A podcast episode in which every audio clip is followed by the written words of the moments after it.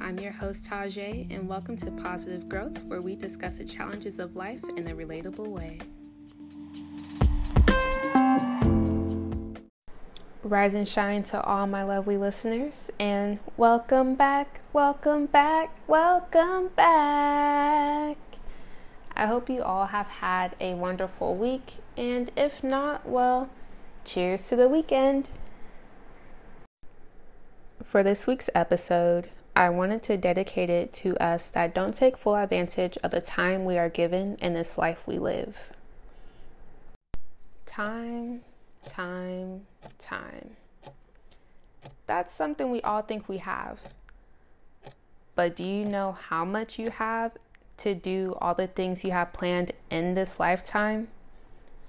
And I know this is grim, but if today was your last day, what would you regret you hadn't done sooner or more of? I know some things take time and money to get started, but what about the things that take very little time or very little money? What about changing your mindset?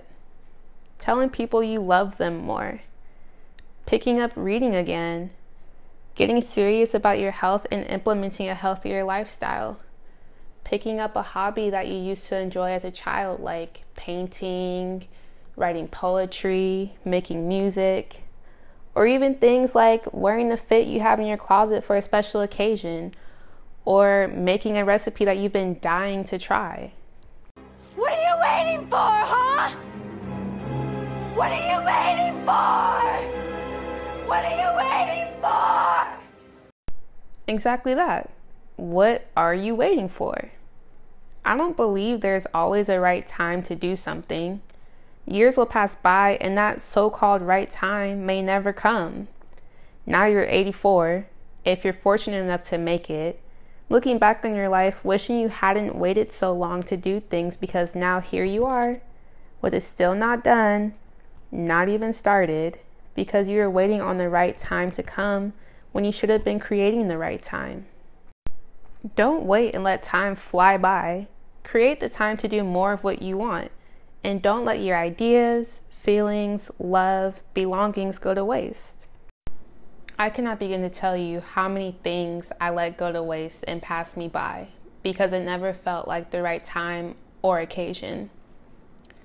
I've stayed in relationships longer than I should have because it didn't seem like the right time to break up with them. I almost missed a coaching opportunity because I couldn't find the right time to fill out the form. But thankfully, I snapped out of it and made the time, which worked out because I won an awesome coaching opportunity. I almost let my brand go, but got a fire lit up under my ass and started this podcast to attach to my brand and make it bigger. I made the conscious decision to make the time to follow my path and build. To tie into my first episode, I started when it wasn't perfect.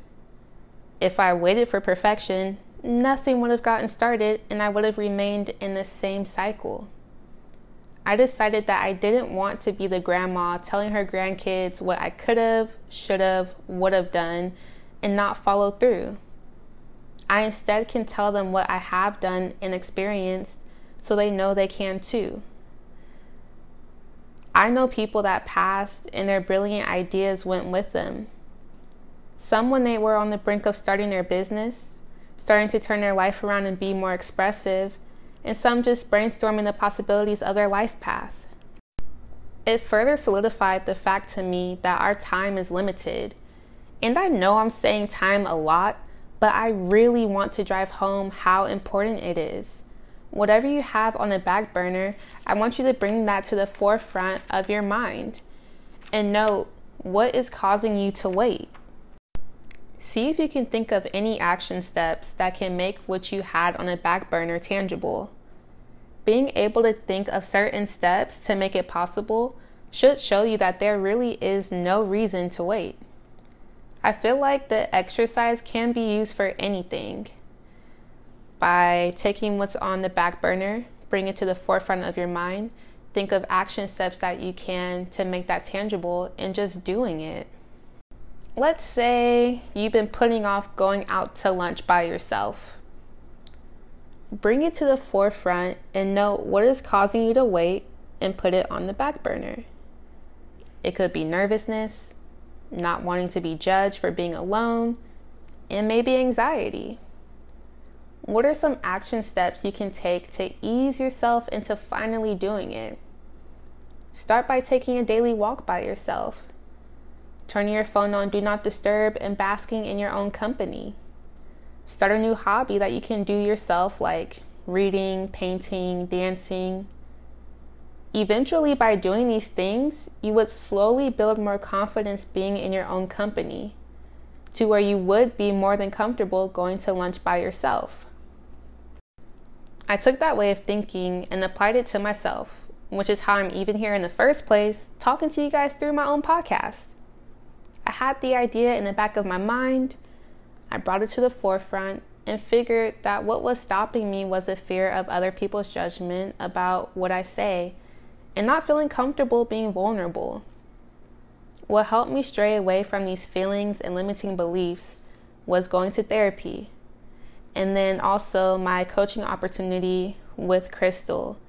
And let me tell you, Crystal does not play, so shout out to her for kicking me into gear. By doing those things, I was able to get out of my way and start this podcast. I want you all to think of something you've been waiting to do and putting off. Doesn't matter what it is, big or small, whether it's you starting a business or, as in my previous example, going to lunch by yourself. Apply that model to it and see that there is no point in waiting when you can do it now.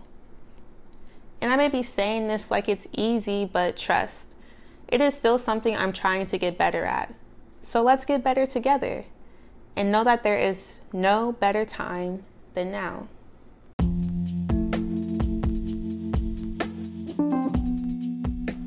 Thank you so much for tuning in.